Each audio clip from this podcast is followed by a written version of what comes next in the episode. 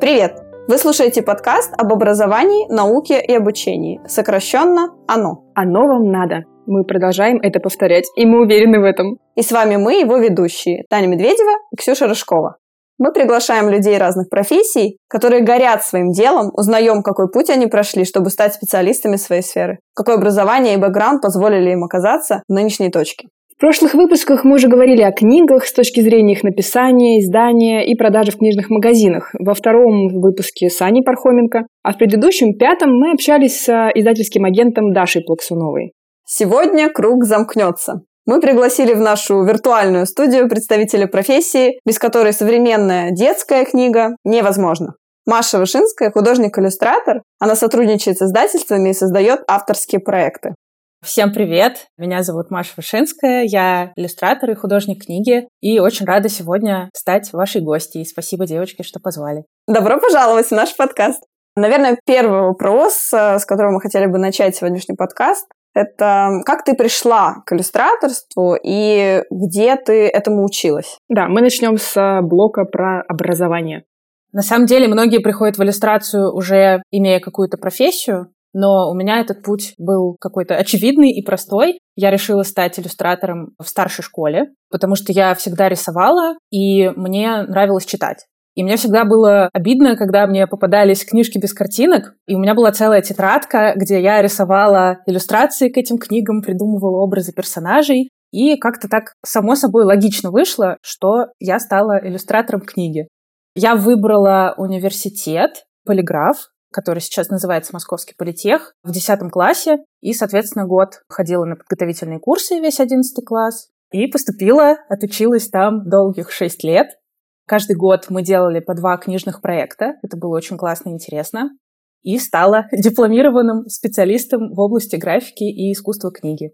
Слушай, ну это прям здорово. Это тот уникальный случай, когда человек мало того, что в 10 классе понял, чего он хочет и чем он хочет заниматься, так еще ему это не опротивило на уровне обучения в университете, и после этого ты еще получил профессию и успешно ей занимаешься до сих пор. Это немыслимо в моей вселенной, например. Да, на самом деле, спасибо большое моим родителям, которые меня очень в детстве поддерживали и никогда не сомневались в том, что иллюстрация — это, в общем-то, хорошая и конкурентоспособная профессия. Если бы они меня смущали и пытались направить на путь истины, как делают некоторые родители, мне кажется, что все бы сложилось иначе. Так что спасибо им большое. Ух, да. От нас тоже спасибо большое родителям. Прям сердце прям тает. Хорошо, а вот ты уже сказала о том, что у вас за год обучения, это за каждый год было два проекта, правильно вы делали, книжных? Да, раз в полгода одну книжку. Офигеть. То есть вы сделали 12 книг за все это время? Ты сделала лично? Ну, грубо говоря, да, конечно, у нас не было задачи сделать их прям от начала до конца, и у нас были какие-то ограничения по объему. Как правило, это были какие-то не очень большие проекты, но, в общем, да. Каждые полгода у нас была какая-то определенная тема, мы пробовали определенный материал, какой-то книжный дизайн, работали с разными видами текстов, делали как авторские проекты, так проекты без слов, книжки, картинки, книжки-гармошки и все на свете. Можешь привести пару примеров? Ты говоришь про разные материалы. Что это может быть? Да, да, что-нибудь более прикладное. То есть прям вот пару примеров твоих самых ярких. Ну, мы пробовали работать, например, гуашью, то есть у нас был мастер-класс конкретно по технике, и, соответственно, все потом пробовали в этой технике что-то делать. Кто-то пробовал для себя печатную графику, потому что у нас в университете, кстати, это уникальная сохранившаяся мастерская афорта и гравюры. И мы пробовали разные печатные техники, литографию, афорт, гравюру, ксилографию, и, соответственно, в этих техниках тоже мы могли работать. Кто-то рисовал на графическом планшете. В принципе, у нас была свобода, но нас просили выбирать какие-то разные материалы каждый раз по возможности, чтобы мы смогли попробовать все и тем самым найти для себя какой-то самый комфортный визуальный язык, который, кстати, очень важно художнику найти.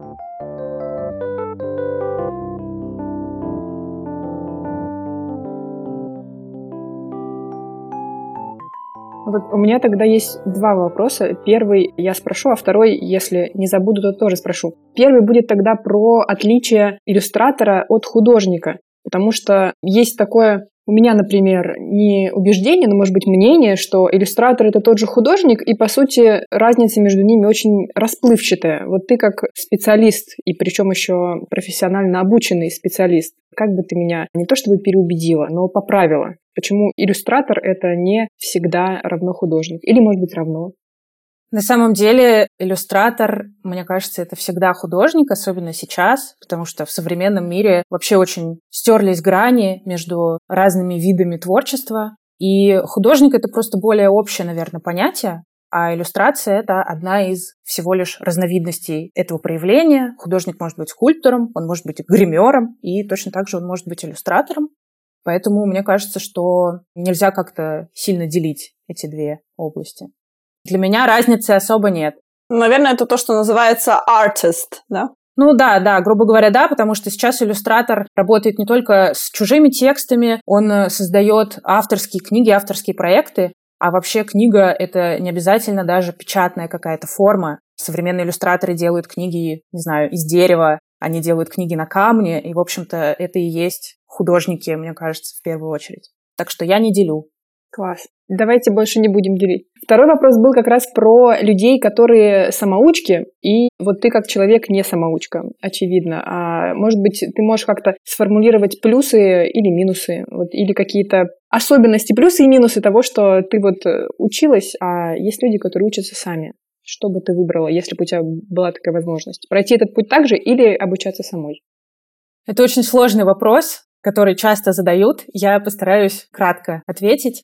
Я бы, безусловно, прошла этот путь заново, потому что наличие образования дает очевидные преимущества. Когда ты самоучка, тебе очень сложно понять, что именно тебе нужно знать, а чего знать не обязательно. И также сложно выбрать курсы, мастер-классы, какие-то направления, потому что их очень много, и ты заранее не можешь быть уверен в их качестве. Также ты не можешь заранее понять, подходит тебе этот преподаватель или нет.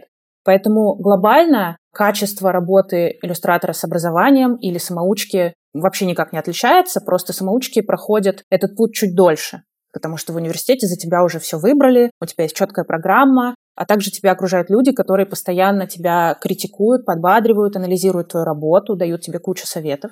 Но, наверное, минус образования именно ну, классического, да, государственного образования в том, что все-таки до сих пор существует большое влияние советское, плюс очень много академизма, и у многих художников существует проблема, что они выходят в мир, и им нужно быть максимально классным и свободным, но рамки обучения их очень сильно зажали, и очень сложно освободиться от этого.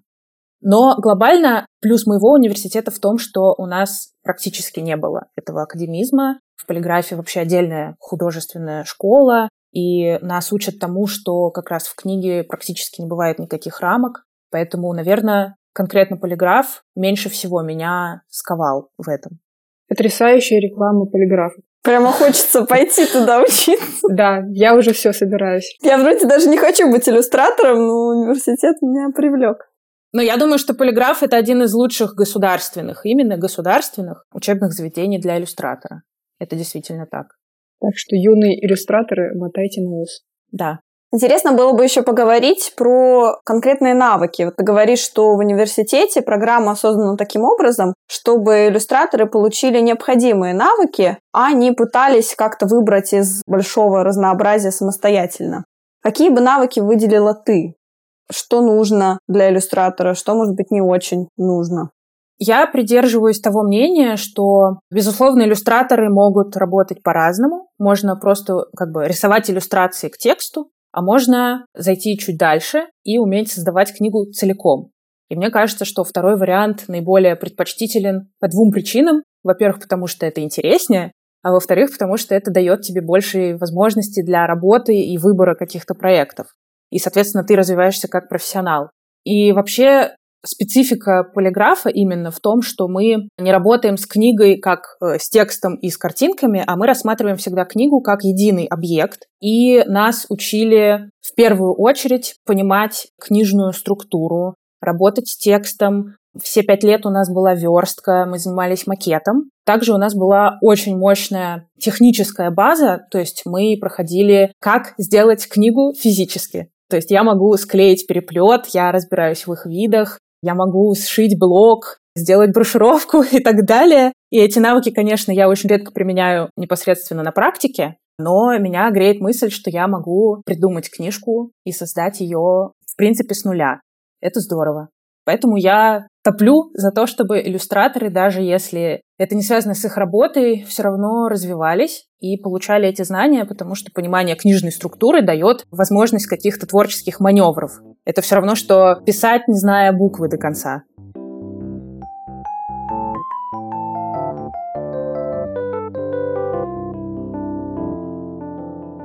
А может быть, тогда мы уйдем немножко глубже в эти этапы создания книги, про которые ты говоришь. Вот на примере, может быть, какого-нибудь твоего проекта, может быть, дипломного как раз. Да, да, я как раз его создавала именно таким образом. Который мне показался очень интересным, потому что у тебя есть в Инстаграме ссылки, где можно почитать про самые, как я понимаю, яркие твои проекты. Да. И какие-то текущие твои важные дела. Вот. И как раз там есть описание, процесс создания твоего дипломного проекта. Вот давай, кто захочет еще и посмотрит, мы ссылки все оставим, конечно, но расскажи, пожалуйста, как создать вот книгу на примере этого проекта. Хорошо. Начну с того, что текст писала не я. Я выбрала стихи, которые нам прислали разные писатели, и я выбрала те, которые мне понравились больше всего. Все начинается с выбора формата, потому что от формата очень сильно будет зависеть, какой у книги объем. Даже чисто логически мы понимаем, что если книга большого формата, то неудобно, когда она очень толстая, когда в ней много страниц, потому что она будет тяжелая, увесистая. Если книга очень маленькая, то она может быть потолще. Поэтому книга у меня среднего размера, там 64 полосы, и, соответственно, я выбрала формат средний, такой стандартный для книжек-картинок, 20 на 20, если не ошибаюсь. И после этого, когда я определилась с форматом, я начала заниматься раскадровкой. Раскадровка — это очень интересный и очень большой этап, который вообще может занимать, мне кажется, от двух дней до нескольких месяцев. И на этом этапе решаются все самые ключевые вопросы не только композиции иллюстраций, но и книги в целом. Раскадровка — это как бы серия эскизов вашей будущей книги, и художник на этом этапе должен решить композицию как в рамках одного книжного разворота, так и того, как эти развороты сочетаются между собой, где находится текст, какого примерно он будет размера, где у нас поля и какого они размера, какие у нас визуальные и текстовые ритмы и так далее. То есть это прям супер подробная шпаргалка, по которой художник потом дальше работает. А может сразу вводный вопрос, точнее встречный вопрос, про ритм визуальный. То есть я себе представляю, что каждый разворот — это прям новая история. А что значит вот соблюдать ритм визуальный в разворотах? То есть один, допустим, какой-нибудь спокойный, а другой супернасыщенный или как? Есть какие-то правила ритмов? Правил много, и на самом деле их э, достаточно, их просто понять, если художник э, владеет просто основами композиции, потому что, по сути, наша цель — создать какой-то гармоничный ряд. Книжка не должна быть очень перегружена элементами, потому что она будет сложно восприниматься, сложно читаться и она не должна быть слишком пустой. Ну, конечно, если это не наша задумка. Один из навыков, которыми должен владеть иллюстратор, это понимать психологию восприятия читателя книги. Это очень важно, потому что мы должны понимать, как работает взгляд, на что читатель, открывая книгу, делает акцент и видит в первую очередь и так далее. И вот с помощью всех этих знаний художник просто распределяет элементы, на самом деле это все и проще, и сложнее, чем это все звучит. Задача просто создать такой ряд, на который было бы приятно смотреть. И, конечно, еще иллюстратор — это режиссер, потому что он рассказывает историю, и он работает по каким-то законам жанра драматургии, и, по сути, раскадровка — это драматургия. Поэтому, конечно, у нас должны быть какие-то плавные входы, да, визуальные, не перегруженные. У нас должны быть какие-то активные элементы, выход из книги, момент самый напряженный, момент самый расслабленный и все такое. Потрясающе. Звучит как песня. Это все очень интересно. И да, на самом деле это действительно похоже на песню. Я вообще люблю сравнивать работу художника, особенно на этапе раскадровки, с музыкантом, потому что задача и того, и другого — это создать, по сути, гармоничный, единый ряд. И мне кажется, что это очень похожие процессы.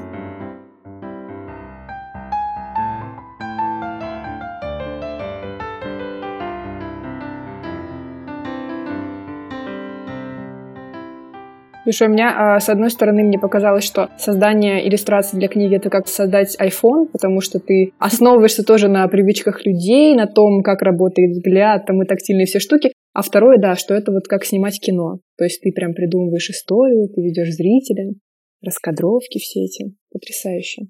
Да, это очень интересная работа. Раскадровка — это мой вообще самый любимый этап работы над книгой, наверное.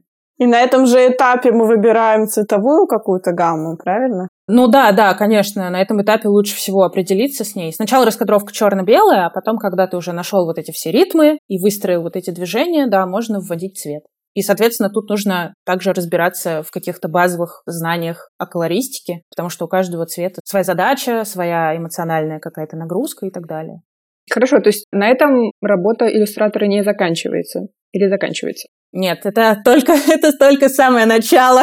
Давай дальше тогда, что еще осталось? Да, после того, как мы сделали раскадровку, раскадровка, в общем, тоже может быть в три этапа, да, самая черновая и финальная. На финальном этапе мы уже прям придумываем какие-то эскизы иллюстраций. Соответственно, потом раскадровка сканируется, вставляется в наш макет, который мы заранее создали в индизайне, и тут начинается уже непосредственно творческая иллюстративная Мытарство. работа.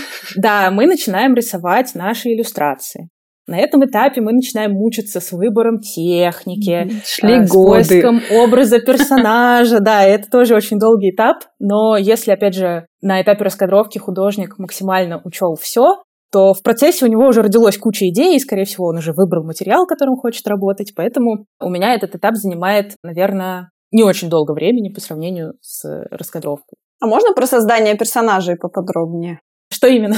Какие у тебя есть э, лайфхаки, может быть, техники для придумывания персонажей? Или они просто у тебя возникают в сознании?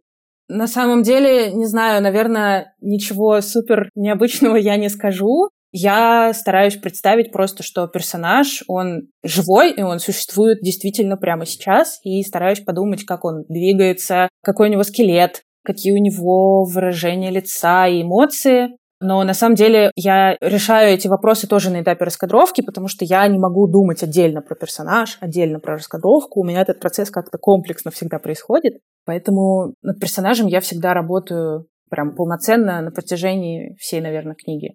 Ну, просто мне кажется, это неочевидные вещи для многих художников. Если полистать вот так детские книжки, очень многие персонажи, они безликие. Ну, то есть, да, у них есть глаза и нос, но абсолютно не читается характер какой-то. А твои персонажи, они очень живые, и видно, что у них есть какая-то история. Спасибо. Мне кажется, Я стараюсь, чтобы это было. отличает как раз-таки, наверное, очень талантливого иллюстратора и художника. Я надеюсь, что это видно со стороны. На самом деле, мне кажется, тут еще большой вопрос, личный ли это проект художника или это коммерческая книжка, потому что не всегда издатели делают акцент на индивидуальности, а часто нужно просто попасть в ТЗ, и, наверное, это тоже неплохо, но просто когда ты делаешь личный проект, у тебя, конечно, больше свободы и времени, и сил придумать все так, чтобы было максимально идеально. Ну, а вот смотри, а разве можешь ты рисовать как-то на заказ не так, как ты обычно рисуешь? Ну, то есть, что я имею в виду? У тебя есть какой-то единый стиль для всего? То есть, когда ты рисуешь там, не знаю, сказку, я не знаю, что там, условного там Достоевского или еще что-то, это всегда будет видно, что это ты, и ты же всегда героев берешь из своего воображения. То есть ты его представляешь, но все равно в тех формах, в которых ты его видишь, он, он все равно рожден тобой. Вот. А то есть, а можешь ли ты создать бездушную иллюстрацию, которая будет вот чисто по ТЗ, но там будет не видно, что это Маша рисовала? Разве такое возможно? Это тоже интересный вопрос. На самом деле такое, конечно, возможно, потому что все-таки творчество — это приятно и классно, но это работа. И точно так же многие иллюстраторы иногда делают выбор между хорошей зарплатой за проект и творческим выражением себя лично. Но конкретно я не выбираю проекты, в которых меня душат как творческую единицу. Но на самом деле поиск стиля и вообще единый стиль для всех работ — это больной вопрос, наверное, всех художников. И всегда со стороны зрители говорят, что да, у тебя есть какой-то стиль, и твои персонажи всегда узнаются, но, как правило, для самого иллюстратора это далеко не так.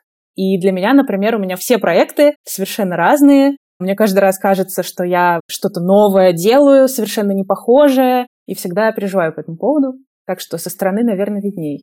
Интересный парадокс. То есть изнутри всегда все иначе смотрится. Да, конечно. Так вот, после того, как мы нарисовали все иллюстрации, сделали раскадровку и все на свете, мы вставили их в индизайн, и, в общем-то, осталось придумать обложку, форзацы и всякие разные технические штуки. И дальше хороший иллюстратор, который разбирается в технических подготовках, готовит файл в печать, и на этом этапе нужно учесть просто технические требования типографии, в которой книги печатаются, разобраться с цветом, подтянуть какие-то цвета в фотошопе, выбрать цветовой режим. В общем, это уже такая довольно скучная рутинная работа, и мало кто, мне кажется, любит ей заниматься. А ты? Я не люблю. Мне всегда очень скучно, но я понимаю, что это необходимо, и от этого этапа будет зависеть качество моей итоговой книги, поэтому я понимаю, что это очень важный этап. А есть отдельная профессия от людей, которые занимаются именно вот этими техническими аспектами или нет? Ну, вообще, да, это делают э, полиграфисты в типографиях и в издательстве. Это, наверное, делает какой-нибудь технический дизайнер и отдельно цветокорректор. Просто не в каждом издательстве на самом деле есть эти вакансии. Иногда бывает просто дизайнер, который делает и макет, и цветокоррекцию, и все на свете. Вот. Но нас, опять же, в полиграфии этому научили, и это мое, наверное, преимущество перед другими художниками. Ну вот, а затем ты идешь печатать в выбранную типографию, все это печатаешь и клеишь, шьешь, режешь очень долго, суешь под пресс. Это все дело долго сохнет, и получается книжка. И это фантастика.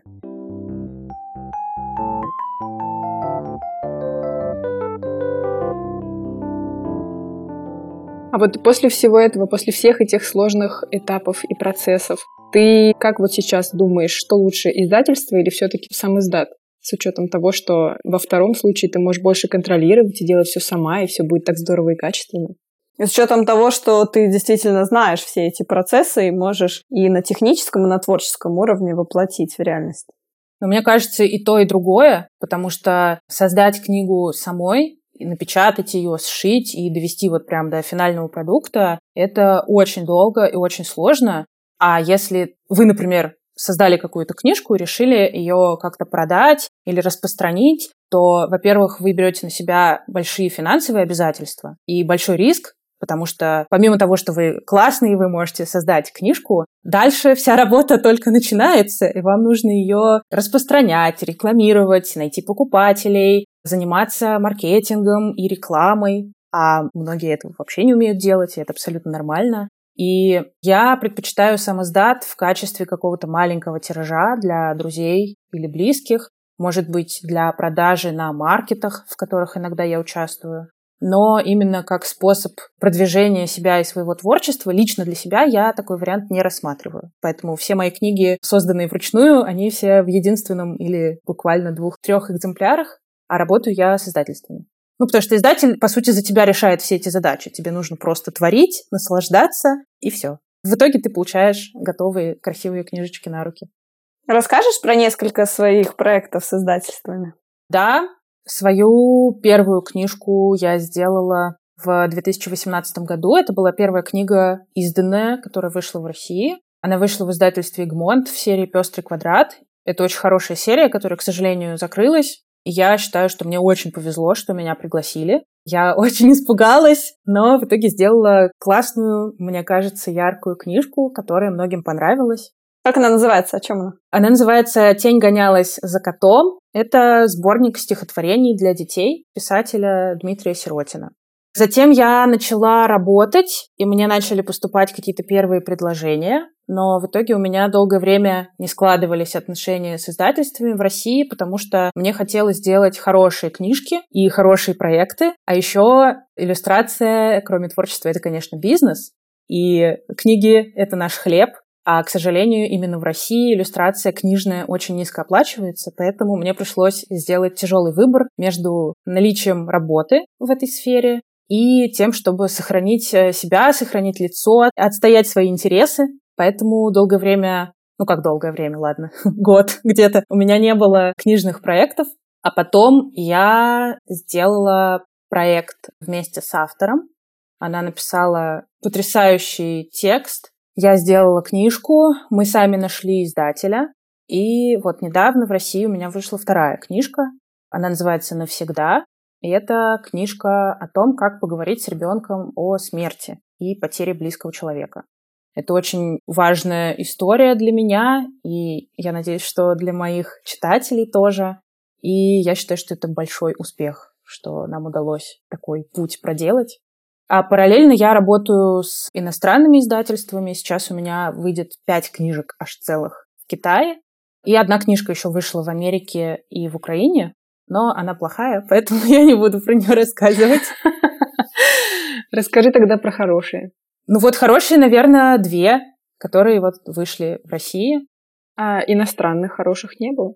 Ну, иностранные, вот китайцы, все книжки очень классные. Они с необычным макетом. Первая книжка, она со звуками, там история про то, как на Землю прилетел инопланетянин и попросил мальчика полететь с ним, помочь спасти его планету. И они отправляются в космическое путешествие. И это книжка с pop-up, то есть 3D-элементами, когда ребенок открывает книжку, и там есть объемные фигуры, которые ребенок... Ты сама разрабатывала вот эти pop-up иллюстрации? Э, ну, мне они прислали макет, а я уже в этот макет рисовала картинки. И эта книжка... Ну, то есть будет... они прислали механизм, да, как это могло бы разворачиваться? Ну, грубо говоря, да, да. Они мне прислали как бы развертку, где в какое место, какого размера мне нужно что уместить, чтобы в итоге это раскрывалось. Вот. И ребенок, открывая книжку, будет слышать звук космоса. Я уж не знаю, как они там это провернут. Это очень такая толстая книжка, там всего несколько разворотов, но она очень толстая, потому что, видимо, они внутрь прячут вот этот звуковой механизм. Но мы знаем, что в Китае всегда творятся какие-то безумства, совершенно особенно в книге, и они делают самые, наверное, интересные с технической точки зрения книги, поэтому я в предвкушении. Но она выйдет еще не скоро, мы еще ведем над ней работу. Вот, и ребенок будет сам вырезать какие-то кусочки, клеить, делать из них вот эти вот 3D-штуки, вклеивать в книжку. Это очень интересный проект. Я хочу такую книгу.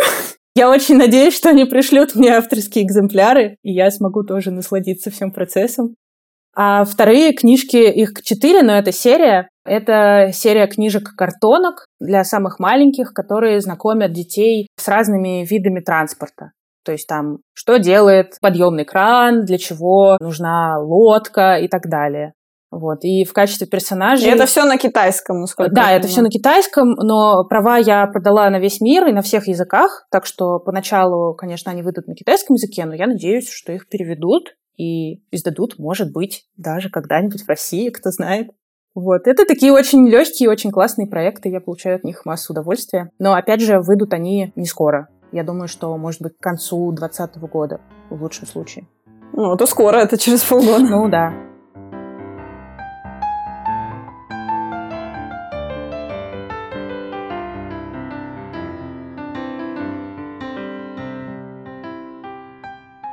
Расскажи тогда, что для тебя хорошая книга значит, как для иллюстратора и создателя книг? Как вот ты видишь хорошую книгу и плохую книгу?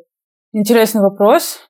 Для меня хорошая книга... Ты просто говорила, да, про свои проекты, что вот это хорошая книга, а вот это нехорошая книга. Вот интересно, как ты это классифицируешь. Ну, про нехорошую книгу я сказала с точки зрения своих каких-то личных нюансов. Мне просто она не очень нравится, поэтому я не хочу, чтобы ее видели другие люди, поэтому я не скажу, как она называется.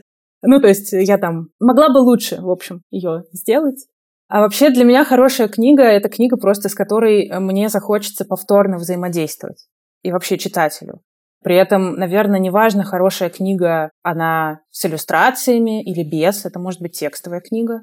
И мы говорим не про материал, да, про суть, которая в ней написана, а в первую очередь про то, как художник ее сделал, как он решил макет, как он создал какое-то визуальное гармоничное пространство внутри, потому что, опять же, возвращаясь к психологии читателя, даже если человек не знает вообще, как делаются книги и не разбираются, где плохая, а где хорошая, опять же, наш мозг и наши глаза устроены так, что они считывают какие-то моменты, и все мы знаем, что такое гармония, и мы как-то чувствуем ее и видим красоту. И если книга выдержана и гармонично продумана, то мы захотим ее открыть снова. Наверняка у всех бывает такое, что мы приходим в книжный магазин, и есть какие-то книги, которые мы посмотрели и, в общем, забыли сразу, а есть какие-то книги, которые нам нравятся, нам хочется их потрогать, открыть, полистать, и мы не всегда можем объяснить себе, чем это желание вызвано. Вот если у нас возникает этот коннект с книгой, мне кажется, что эта книга, значит, хорошая. В любом случае, это очень индивидуальная история, потому что у всех чувства красоты и гармонии, наверное, разные. Да, конечно, конечно. Ну, так как мы разговариваем с тобой, то тогда скажи нам, пожалуйста, несколько твоих самых любимых книг, которые ты рекомендуешь всем. Ну, я буду рекомендовать э, с точки зрения книжной конструкции и иллюстрации, поскольку я все-таки иллюстратор. Конечно, конечно. Мы уже поняли, что ты только так это все оцениваешь. Да, я считаю, что одна из лучших книг, которая в последнее время появилась на рынке, это комикс, который называется «Мы дали слово», иллюстрации Райана Эндрюса. Она вышла в МИФе. Это его авторская книга, и там шикарно все от макета до иллюстрации и до самой истории. Книжка очень толстая, и мне кажется, она будет интересна как детям, так и взрослым. Вторая книга Эдгара Бака, она называется «Эгалитерра». Это книга «Арт-объект». Она очень красивая, и, к сожалению, ее нет на русском языке. По-моему, она есть только на испанском, если не ошибаюсь, но думаю, что ее можно найти где-то на Амазоне или на eBay. И это книга о проблеме неравенства социального и полового между мужчинами и женщинами. И это совершенно фантастическая история. А третья книжка польская, она называется «Вжиткагра», если не ошибаюсь, переводя на русский язык, отлично. И это книга о музыке, которую создала восхитительная художница, одна из моих любимых художниц, Марта Игнеска. И это тот случай, когда художник смог нарисовать музыку. Это потрясающая книга. Она взяла все возможные и невозможные награды. Она известна во всем мире. И помимо иллюстраций и макета, она совершенно невероятно напечатана. Она напечатана всего лишь в две краски. Ну, помимо черного, там использован оранжевый и розовый. И ее напечатали абсолютно яркими флуоресцентными красками. И когда ты берешь ее в руки и начинаешь листать, ты не веришь в то, что такое было возможно сделать в типографии. Так что помимо просто посмотреть про нее, прочитать в интернете, я очень всем советую ее купить именно в бумажном варианте. Я уже гуглю все. Я хочу эту книжку.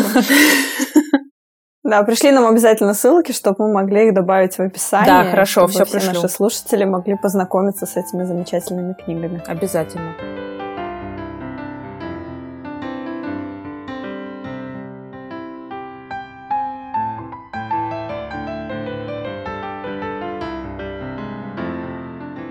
А давай, может быть, немножко уйдем от темы книг. Вот э, ты во время ответа на один из вопросов упомянула про маркеты и о том, что помимо книг можно делать что-то еще. То есть как-то по-другому выражать свое иллюстраторское мастерство.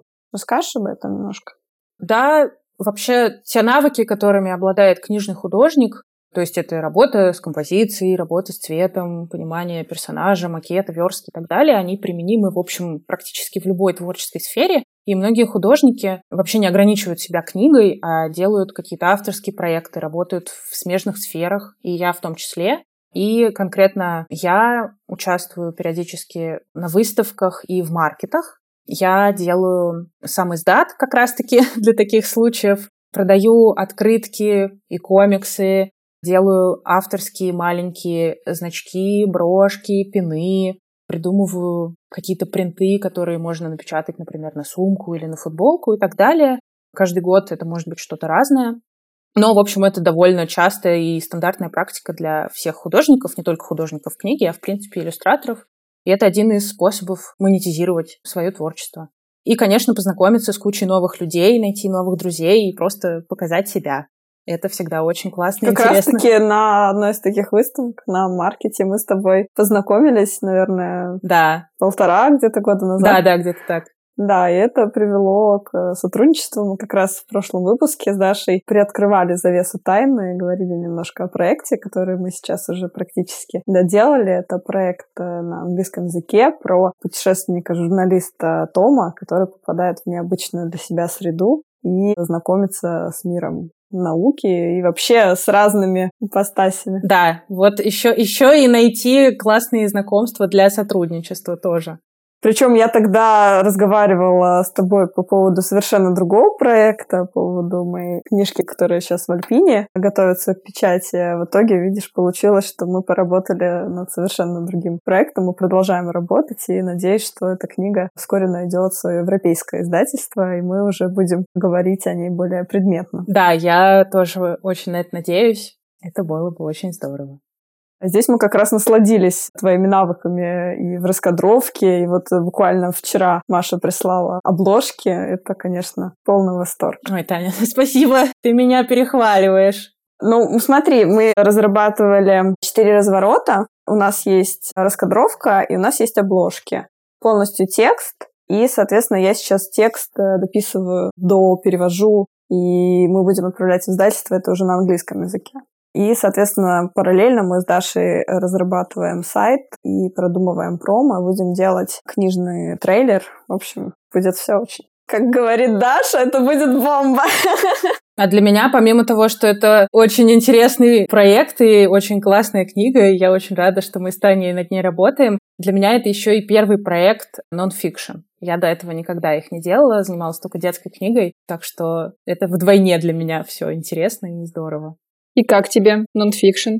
Честно, мне очень сложно, потому что, конечно, в детской книге гораздо больше свободы, какой-то условности. Все-таки в нонфикшене ты не можешь нарисовать у человека третью ногу, и если ты рисуешь машинку, то она должна быть похожа по форме на существующую и всякое такое. Но это очень интересно, и это дисциплинирует, кстати.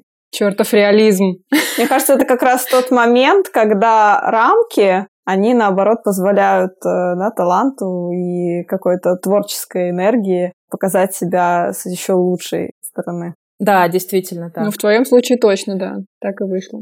И по поводу персонажей тоже у нас там есть несколько таких ключевых игроков в книге. И когда мы только-только начинали работать, э, Маша прислала просто огромное количество вариантов. То есть просто на каждого персонажа лица, лица, лица, лица, разные варианты одежды, разные варианты. Там кто-то с усами, кто-то без усов, кто-то в очках. Причем это не были какие-то условные да, изображения, а это именно были такие темпераментные истории, люди с характером. Это очень бросалось в глаза. То есть мы в итоге выбрали каких-то определенных, но каждый персонаж, он действительно был персонажем, а не просто какой-то, да, такой плоскостной картинкой. Мне кажется, что это очень здорово и интересно. Спасибо, Тань. Ну, не буду себя хвалить, конечно. Для меня все не так радужно, потому что я очень самокритична на самом деле. Но это, наверное, то, о чем я говорила в начале, что я стараюсь представить, что персонаж действительно существует, и подумать о его каких-то чертах характера, о его внешности и всяких фишечках, которые ему могли бы быть присущи.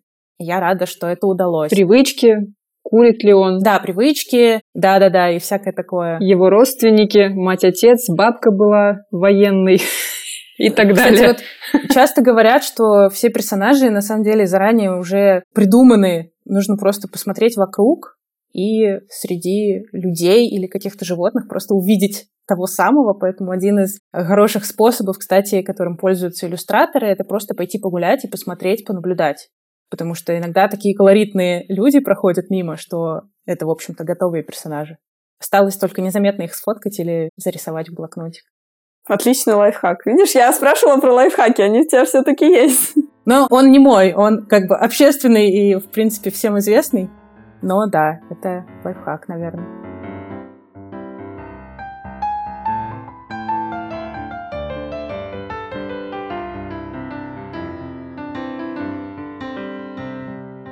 Переходя к общественному, пожалуйста, я требую, расскажи нам обязательно про ваше чудесное сообщество иллюстраторов, где ты один из главных персонажей. Наше сообщество называется «Иллюстраторские среды», и я один из троих главных персонажей. Три мушкетера. Да, да, нас э, три книжных художницы, Маша, Маша и Юля. Это творческое комьюнити для иллюстраторов разного уровня, профессионального и не очень, для тех, кто только начинает или, может быть, уже давно практикует.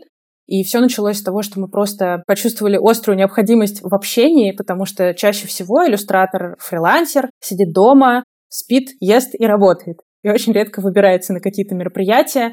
И на самом деле нужно как-то развиваться, нужно брать вдохновение, а это всегда в первую очередь общение с людьми.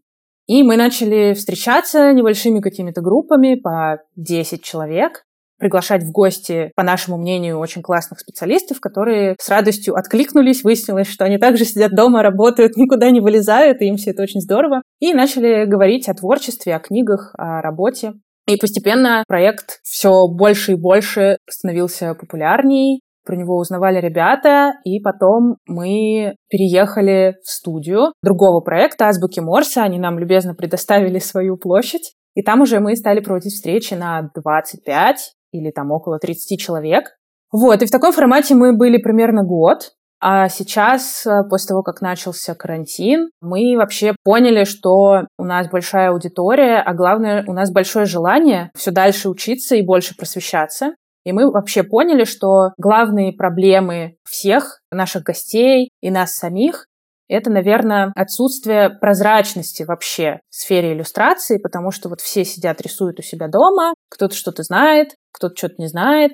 И если ты хочешь найти какую-то информацию не только про творчество, потому что ее как раз в достатке, а больше про иллюстрацию как бизнес, то есть как правильно подписать договор, какие у иллюстратора есть права, а сколько вообще стоит работа иллюстратора? Это тоже главный вопрос, на который всегда очень сложно ответить. И так далее. Этой информации практически нет, а если она есть, то она вся иностранная.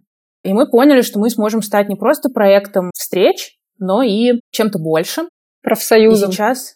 Ну, я не хочу называть нас профсоюзом, потому что в профсоюз как бы можно вступить, а у нас как бы сообщество этого не предполагает. Но мы решили развиваться в этом направлении, и сейчас помимо встреч мы проводим и формируем онлайн-базу. Работаем сейчас над нашим сайтом, на котором помимо интервью с разными специалистами, которые имеют отношение к индустрии иллюстрации, то есть не только книжных художников, но и аниматоров, редакторов, людей из э, киноиндустрии и так далее, мы формируем раздел базового знания в области договора, права для иллюстраторов. Это очень большая работа, которую мы ведем уже почти 4 месяца. И очень надеемся, что мы станем, наверное, первым русскоязычным ресурсом, который соберет в себе всю эту информацию и сделает ее доступной. Поэтому планы у нас очень большие. Как это прекрасно. Ну, я понимаю, что это все бесплатное сообщество, то есть вы это все делаете только на энтузиазме и потому что вам это интересно. И чтобы туда вступить, нужно быть только иллюстратором и все. Как бы не совсем так. Мы все-таки немножко монетизируемся, потому что во время карантина встречи проходят в формате онлайн-эфира. Естественно, он доступен для всех. Но вообще мы проводим и проводили встречи в студии, и сейчас мы переехали в свою собственную студию, и мы введем больше офлайн форматов. К нам будут приходить редакторы и люди из издательства. Они будут проводить смотры портфолио, мы будем проводить разборы проектов, вести менторские группы. Мы уже сотрудничаем со многими художниками, известными и не очень, которые создают вместе с нами, конечно же, какие-то продукты, которые будут стоить денег. И тем самым, во-первых, мы создаем еще и образовательную базу, во-вторых, мы монетизируемся таким образом, потому что, конечно, на гольном энтузиазме далеко не уедешь. Все-таки мы в первую очередь практикующие иллюстраторы. И мы постоянно выбираем между своей работой и своим заработком и проектом. Но в любом случае все форматы будут очень доступны, и мы постараемся сделать их по ну, какой-то минимальной цене, ниже рыночной, которая существует сейчас на других площадках. Как раз-таки да, потому что все мы понимаем, что иллюстраторы не самые богатые люди, и они не смогут вкладывать много денег в это. А под продуктами ты имеешь в виду какую-то консультационную деятельность, да, или помощь какую-то, или что это там? Помощь в поиске работы? Там будут как консультации, то есть мы соберем базу специалистов, которые готовы давать личные консультации. Также мы делаем онлайн-курсы сами. Ну вот я, например, лично делаю свой курс по книге, и он будет как раз-таки о книге как о объекте, о ее строении, о верстке, о макете, потому что такого тоже очень мало на рынке. А также мы будем на своем сайте представлять продукты других художников и других творцов, которые нам кажутся очень хорошими, и они как раз-таки помогут тем, кто занимается самообразованием, и решат вот эту главную проблему, что что же выбрать, хорошо это или плохо. Вот мы как бы, основываясь на своем субъективном мнении, опыте и вкусе, постараемся собрать базу лучших и самых полезных, на наш взгляд, продуктов. Окей, спасибо. И это именно независимые фрилансеры, правильно? То есть это независимые иллюстраторы. Это не как иллюстраторское агентство. То есть вы выступаете как, как посредники между именно независимыми творцами. Ну, по сути, да. Наверное, да, агентство мы себя точно не называем, но, безусловно, если вдруг кто-то через нас захочет найти себе исполнителя, мы тоже будем очень рады. И у нас, кстати, была подобная практика. К нам в гости приходила студия анимации и дизайна, устроили смотр портфолио, и через нас нашли себе нескольких ребят в команду.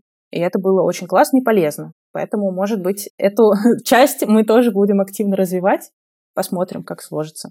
И тогда последний вопрос по этой теме, от меня, по крайней мере. Как стать частью этого сообщества? Куда идти, куда писать, что смотреть? Нужно просто зайти либо ко мне в Инстаграм, и у меня в шапке профиля отмечен Инстаграм нашего проекта, либо просто забить в Инстаграме «Иллюстраторская среда». Пока что у нас есть только Инстаграм, достаточно просто на него подписаться и следить за новостями, и, собственно, все. Вы уже член нашего открытого сообщества. И светлое будущее вам обеспечено. Да, или нет? Мы стараемся. Мы стараемся, чтобы было обеспечено. Прекрасно. Спасибо тебе большое. Мне очень нравится, насколько разносторонними проектами ты занимаешься, но в то же время, насколько это все целостно и об одном, и насколько это про тебя. И я желаю тебе и твоим коллегам максимального успеха и последователей, наверное. Спасибо чтобы ваше сообщество развивалось. Э, я тоже пристально слежу, и, конечно, ваши курсы, ваши встречи — это, мне кажется, очень яркий пример того, как э, художники и вообще творческие единицы могут обмениваться опытом, знаниями и становиться только лучше. Спасибо большое. Все взаимно. Я очень рада, что смогла сегодня поделиться кусочком своей профессиональной и частично личной творческой жизни. Мне было очень приятно. Да, эта беседа просто сплошное удовольствие, да. Ты очень вдохновляешь, и это потрясающе. Успехов тебе всячески. Спасибо большое. Спасибо, девочки. Для меня большая честь быть вашей гостьей. Я слушаю ваш подкаст и очень надеюсь, что у вас Живой человек, будет... который слушает наш подкаст. О, да, боже. да, да, я слушаю. Вот, и очень надеюсь, что вы будете процветать. Я буду в иллюстрации, а вы в своей деятельности. Мы тоже очень-очень на это надеемся. Спасибо тебе. Но я думаю, что настал момент попрощаться с нашими слушателями. Спасибо, что были с нами. Не забывайте подписываться, оставлять свои комментарии. До встречи на следующей неделе. Всем пока. Пока-пока. Всем пока. До новых встреч.